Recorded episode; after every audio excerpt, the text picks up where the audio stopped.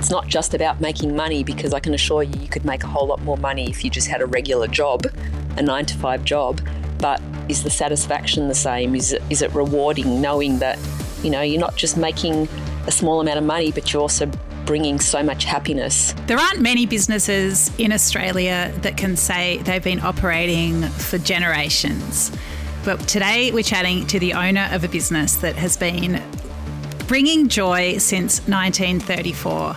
Nikki Lasky with her family owns Monarch Cakes in St Kilda's Acland Street. It's an iconic place for sweet treats. Nikki, welcome to Dirty Linen. Hi, Dani. Thank you for having me on your podcast.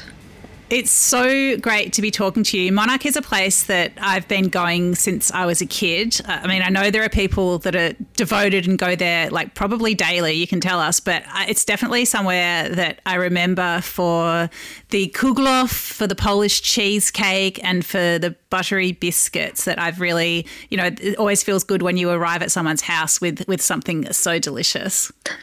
Yeah, thank you. Um, I guess because we've never really changed anything, there's that continuity which I think people have come accustomed to. So it is lovely when you can say, oh, as a child I had this and you still have it. And my grandmother used to put it on the table when I'd come to visit and now I can do that with my children. It's it's a lovely continuity which we're very proud of. Well, give me the backstory of Monarch. Like, how did your family come to be the custodians of this institution?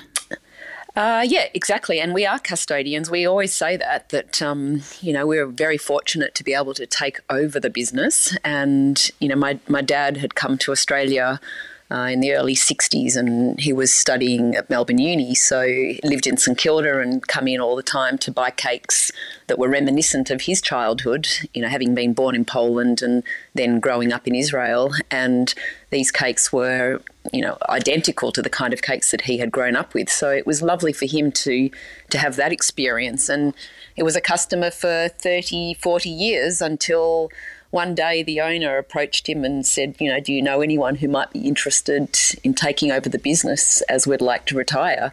And, you know, long story short, here we are 25 and a half years later, going strong in the business that's been there since 1934.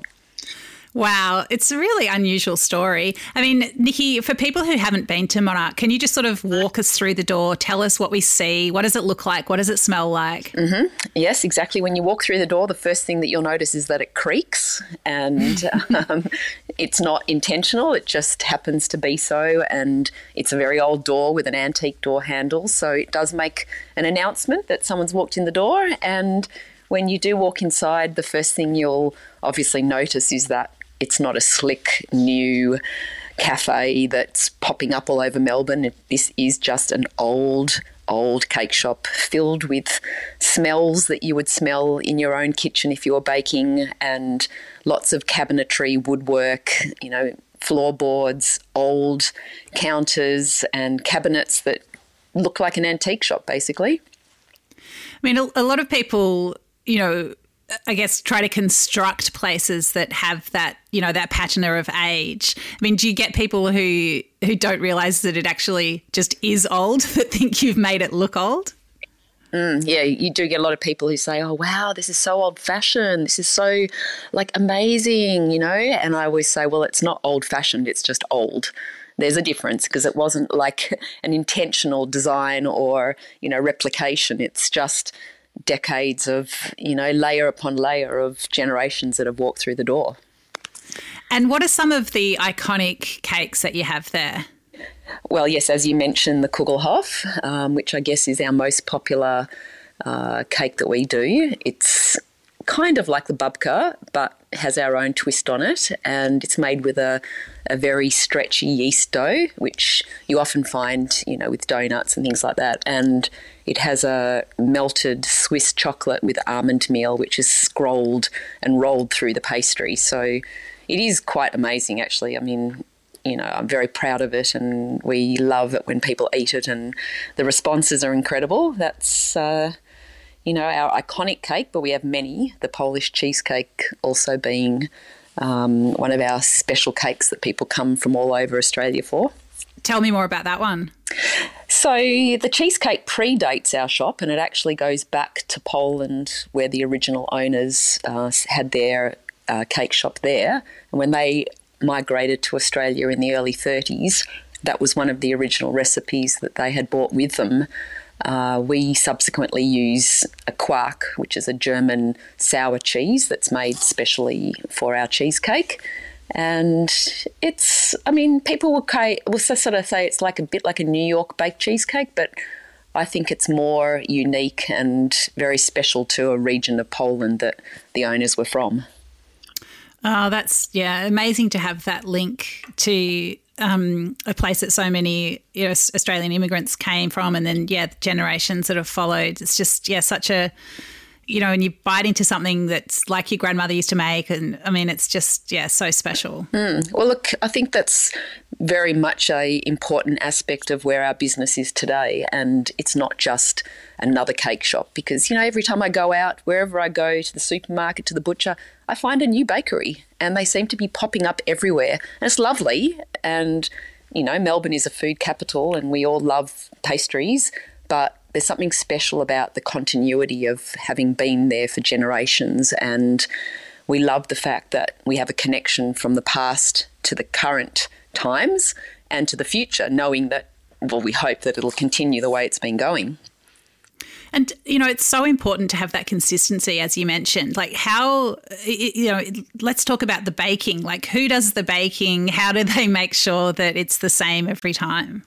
Um, look, there is a degree of um, variation which comes with any handmade product, and the weather plays a part, and, you know, different times of the year the milk and the cheese are different, uh, thanks to the cows, which again our milk is all sourced locally and our eggs, etc. Um, but the continuity has been ensured, and this is something that you know part of my job is to make sure that the quality remains the same and the continuity is the same. And by such, we've had you know only a handful of chefs over many many decades, and each time one of them, mostly they stay there till they retire we have to make sure that you know the new chef has been trained by the old chef, and sometimes there's months of handover, um, which means that you can do that without losing the uniqueness of the product. And you know, I've had to do this recently with a new chef where some of the recipes are not even written down; they're just learnt and then told to the next chef. So you know, a handful of that and a pinch of that, and you know, use your three fingers to measure. You know, it's quite funny when you teach that to a new chef. That is so amazing. Can you tell me a bit more of that? Like, who have you just said goodbye to and who's come in? Yeah, so we had a wonderful pastry chef who did his apprenticeship uh, back when he was in his late teens, and he retired recently at the age of 55, which was a huge. Um, well, the situation obviously that you know we had to find the right person because you know it's all very well to be a pastry chef and to have you know baking experience, but to be able to step into the shoes of somebody who has had such a big part in our business for so long, the right candidate, you know, had to be the right person, not just professionally but personally as well. So we um, found a lovely uh, young man by the name of Kane who has been taught meticulously the recipes and the methods and that secret ingredient that's required in every cake that you bake, and that's love and care for your product. And he's doing a fabulous job. We, we adore him. I feel like we need to name check the chef who's recently retired. Uh, Peter. Yeah, Peter. And he will always remain part of our lives. Yeah. I mean, I just would love like what was it like for Kane, you know, who presumably has been trained in, you know, contemporary styles with, you know, electronic scales and all that stuff. Like what was it what, what was it like to watch him learning um, in this very I guess hand to hand kind of way? Well, one of the first things I said to him is I will guarantee you an adventure and we still laugh about it, you know, every few days when he says, "Well, you did promise me an adventure." And yes, true to form, uh, it was a lot of um, experimenting and adjusting, you know, with different things because a lot of the recipes are still in pounds, and our scales that we use, you know, used to, we used to use actual weights that you'd stick on the other end of the scale. So, you know, we've had to adapt a lot of the recipes and methods to modern day um, chefs who have not learnt that kind of skill. um, ovens that are built in 1940 that you have to learn to readjust your way of baking too. We don't have one of these slick ovens that you'll find in Baker's Delight where you just key in a couple of numbers and then, hey presto, out comes your cake. So it's been an adventure, but we are getting there. I just absolutely love it. I mean, tell me what it when you talked about, you know, feeling like you're custodians and that, you know, there are some things you can tweak, but that, you know, most of it is very old school. I mean, what is what's the feeling like to be part of a business like Monarch? Mm, it's it's very special. It's um, it's unique, and I, I I love being there. You know, it has its challenges. You know, working with both my 80 plus year old parents and my brother and my two teenage daughters who work, you know, in their school and uni schedules. Um, there are challenges with that because obviously working with your family sometimes is not easy, but at the same time, it's very rewarding because, you know, my dad feels very proud to have all his family there, and there are some days when we're all there together. Um, it's a it's a very special feeling knowing that I'm being a, I'm able to bring my children into a business that I feel like I've grown up in, and they literally were crawling around on the floor when they were babies. So that's really special too. And what about the community connections? I mean, perhaps especially over the last couple of years, Nikki, when you know there's been rolling lockdowns and all kinds of challenges, you know, on top of the usual challenges. How sort of connected uh, have you felt to community, and, and what has it shown you about what you mean to people? Mm, it's um, well, yeah. What we mean to people, I guess that's a whole other subject. But um, what the people mean to us is that through all the lockdowns and through all the hard times, and not just you know the recent lockdowns, but when the tram was, you know, the tram uh, tracks were ripped up and they basically bulldozed the street. We had customers who would still come and sit inside with the jackhammers outside saying, I am coming to have a coffee today and I don't care if I can't hear anything because we want to support you.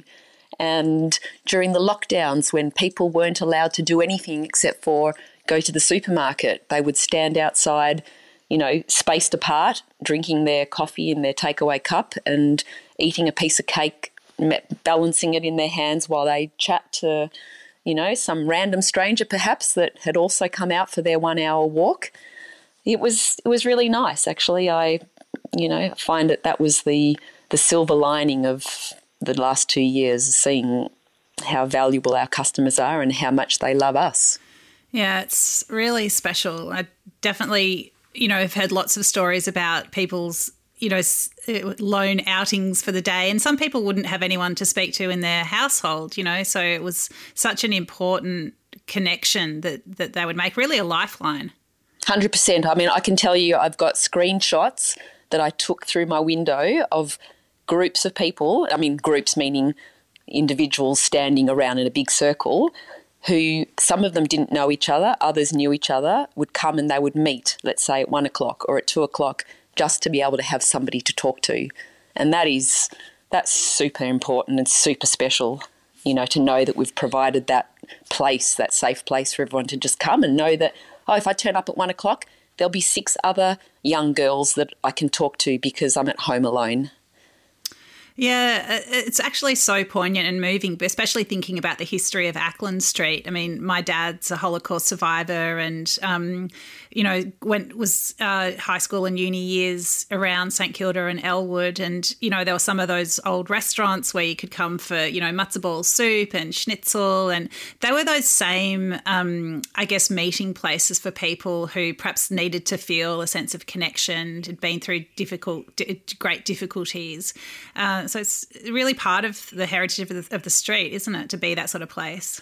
That's why, you know, me continuing and making sure that it does continue for the next generation is vital because, you know, I'm the same. My dad is also a Holocaust survivor and, you know, he he has sort of always told me how important community is and looking after the people around you and you know he's one of the most generous people you'll ever come across. You know, he often, we always laugh that some of his most regular customers are the homeless people that he feeds in the morning. And, you know, I sometimes say to him, you know, this is a business, you know, we've got to make some money. And he says, well, when you've been homeless and when you've been hungry, we'll have this conversation again, you know, and he likes to feed people. That's what he does.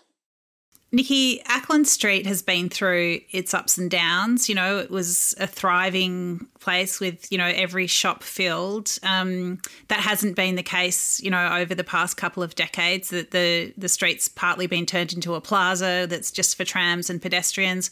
I mean, what's it like being part of a street that's so iconic and such a tourist destination, but also has had its own struggles? Yeah, it has been. It's been a difficult time, and you know, not just the last two years. You know, prior to that, you know, I could already feel that. You know, a lot of the small businesses had been replaced with chain stores. You know, Just Jeans and Portman's and Sportsgirl and things like that, and it was probably because of the fact that the street was so popular that landlords felt it was okay to raise the rents and forced a lot of small businesses out. Unfortunately, that you know, happening in a lot of shopping strips. Um, then along came the tram upgrade, which really ripped the guts out of the street, and I think a lot of people were really upset. A lot of locals, you know, very, very upset about that village feel that kind of got lost. But there's a recovery, and I think that things are starting to improve. We've definitely got a lot more tourists around, and I've noticed a couple of the shops being filled again by small businesses, which is, you know, very um, inspirational because you kind of think, well, we are doing this for a reason. You know, the, the street's going to thrive again. And I think that's, you know, really wonderful. So, you know, I don't want to be another casualty, another Scheherazade, you know, that closes and never to be seen again. Mm. Yeah, well, it's great to hear that optimism. I mean, one of the other, well, a couple of the other struggles that a lot of business owners talk about at the moment is staffing and cost of goods. How are you going with those two factors? Well, cost of goods just seems to keep going up and up. And I really feel that you, unfortunately we're going to see a few businesses close because of that. And I, don't know where it'll end and I don't know how, you know, how to absorb these costs because they are constantly increasing and you know unfortunately what do you do you know if if your supplier tells you that your cheese is going up, if your paper goods supplier tells you that your coffee cups are going up, I mean, how much more can you charge for the items that you already charge? And, you know, absorbing the costs means that potentially you make no money. And if you make no money, then you close. And that's really worrying. Well, I guess, you know, some people would say, well, do you really need to use that local milk or that, that butter? I mean, what about, you know, cutting things in other ways? Mm, no, unfortunately for us, that would never work. I, I could not bake using margarine. People would notice straight away. And, you know, we've thought about different ways of making improvements, and some of them have been, you know, maybe deleting lines which are expensive to produce, which could be uh, a sad side effect of the price rises. Um, the other thing, as well, obviously, is the shortage of staff. And you know, this is a really complicated issue. The shortage of staff has actually raised the rates that people expect when they come through the door. And as much as I don't begrudge anyone a living, and we, we always talk about, you know, we, we call our business almost like a kibbutz. It's a profit share. Sometimes the staff are earning more than what we are. So, you know, we're not walking home with bags of money at the end of the day. And a lot of small businesses are in similar situations where staff now can be picky and choosy about where they work and they'll they'll rock up and they'll say, "Oh, well, I'd love this job, but I'm not going to work for less than this this this per hour." So you can't absorb that as well on top of all the price rises. So what do you do? You have to rise the pri- raise the price of your products. And how far can you go? Yeah, well, I mean, how far can you go? Like how how nerve-wracking is it for you to raise the price of something? Well, we raised the price of coffee by 50 cents, and it was the first time that we'd raised the price of coffee in 15 years. And there was no backlash, but there were customers that were coming in the door holding $4 in your hands and you'd had to say oh we've raised the price to 450 really sorry and you kind of feel bad and you kind of wonder whether they're going to come back but then what do you want? What what can we do? Like somewhere it's got to give and there's got to be maybe a benchmark in melbourne where you know we're renowned for being the coffee capital of of you know of australia. Maybe a benchmark like this is the price an eight ounce coffee should cost this much and then people know that that's what they're going to be expecting to pay.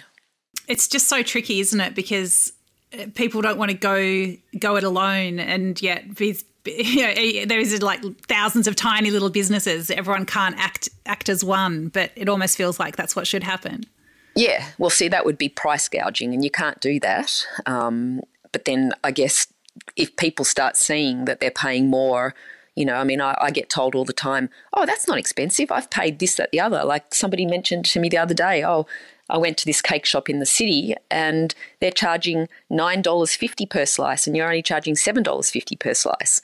I guess there's room to move, but, you know, we don't want to feel that we're taking advantage of a situation. You know, it's not about us going, oh, we're going to raise our prices because everyone else is and we'll make more money. We just have to absorb the costs somehow you know, to continue to provide a beautiful product, which we're renowned for.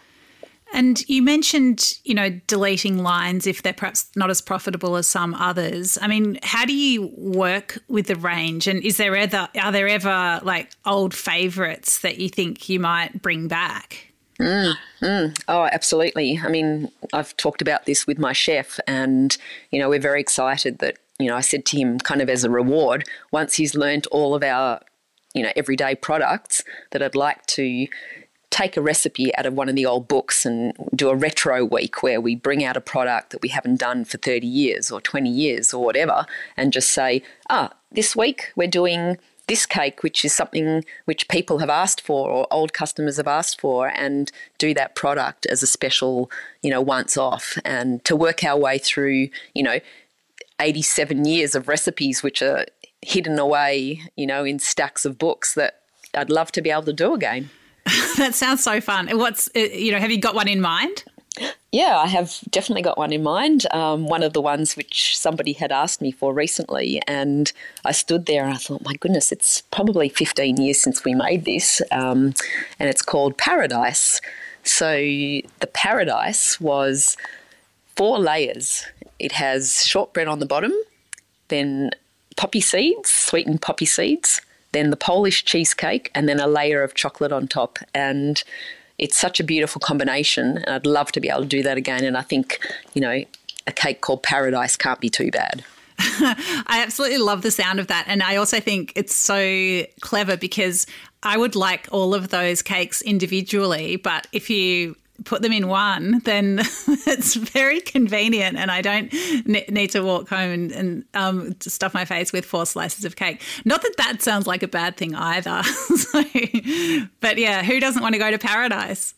no, that's exactly right. Well, paradise was a great cake in the 70s and the 80s, and it was very, very popular. And I'm, I'm, not even quite sure why we stopped making it, to be honest. But every now and then somebody walks in and says, do you sell paradise? And my staff will stand there and just go, What on earth is she talking about? Paradise. Um, but yeah, we would love to do that and a few other of our old recipes. And I guess, you know, part of the wonderful thing about having a business that's so old is that you have decades of different cakes that you can just make you know, that you've never made before and not in, in the last 30 years, which is really special as well. Yeah, it's so good. Um, Nikki, what do you love about what you do? What I love? Well, I love, um, I definitely love making cakes. I mean, I do a bit of decorating and I love the interaction between, you know, myself, my staff, my customers. Um, I love working with my family many most days. Um, I love it when somebody walks in who's never been before and they ask for a recommendation, and you know you suggest say, oh, you have to try the the baby Kugelhof, which is a, a small version of the large Kugelhof that we do. And you know they, they they look at it and they think mm, this is an odd looking thing. It kind of looks like an upside upside down bell. And I said, you've just got to try it. It's absolutely delicious. And they'll try it and you can see them eating it and you're watching them and you're thinking, okay, what's she going to say or what's he going to say? And then they go, oh my God, that was the best thing I've ever had in my life. And you just feel that sense of pride and excitement, even though you've heard it a thousand times. It's still wonderful each time somebody does that. You know, it's like it's affirmation that you all your hard work is valued and appreciated and you bring happiness to people in sometimes the only thing the only happy exchange they have in the whole day. That's so beautiful. Um, yeah i just love everything about it. I mean yeah you definitely you you must have a really strong sense of purpose when you have feedback like that. It's really beautiful. Mm. well when you work hard and you sometimes you know you're working seven days a week um, it's not just about making money because I can assure you, you could make a whole lot more money if you just had a regular job, a nine to five job. But is the satisfaction the same? Is it, is it rewarding knowing that, you know, you're not just making a small amount of money, but you're also bringing so much happiness? And, you know, I, I, I love that during the, you know, most of the lockdowns, we had a lot of customers that ordered cakes to send to their friends. You know, like I'm in Melbourne, my friend's in Sydney, it's her birthday. We were supposed to catch up, but now we can't. I'm going to send her a cake. Um, some of our wonderful um, corporate customers sent a cake to each of their staff in each lockdown. So, you know, these are really important things and, and fun things that people do and have kept us going as well. Yeah, really, really reinforce all those connections. Absolutely love it. Um, Nikki, it's been such a pleasure to chat to you. I will definitely be down there for a Kugloff soon, and I'm absolutely joining you in paradise when that's on the menu. Yeah. I would love to see you, and thank you for you know inviting me on the show. And I guess you know we're hoping that we can continue for goodness, we'll come up to our 100th birthday soon, and I'm not quite sure what we're going to do to celebrate, but um, I just think that it's going to be a incredible, you know, we are now officially the oldest cake shop in Melbourne, so we um, we're very proud, and thanks to all our very very special customers who've supported us, and to our wonderful staff that join us on this journey. Awesome! Thank you so much for chatting, Nikki. Really appreciate it. Thanks, Dani. That's lovely. I hope to see you soon. This is Dirty Linen, and I'm Dani Valent. We air the issues that the hospitality industry finds hard to talk about, hearing from different people with unique perspectives. We want to hear from you as well. If you have something that needs to be said about a topic, get in touch so we can include your perspective. Contact us at dirtylinen at deepintheweeds.com.au or hit us up on Insta at Dirty Linen Podcast. We can't wait to hear from you this.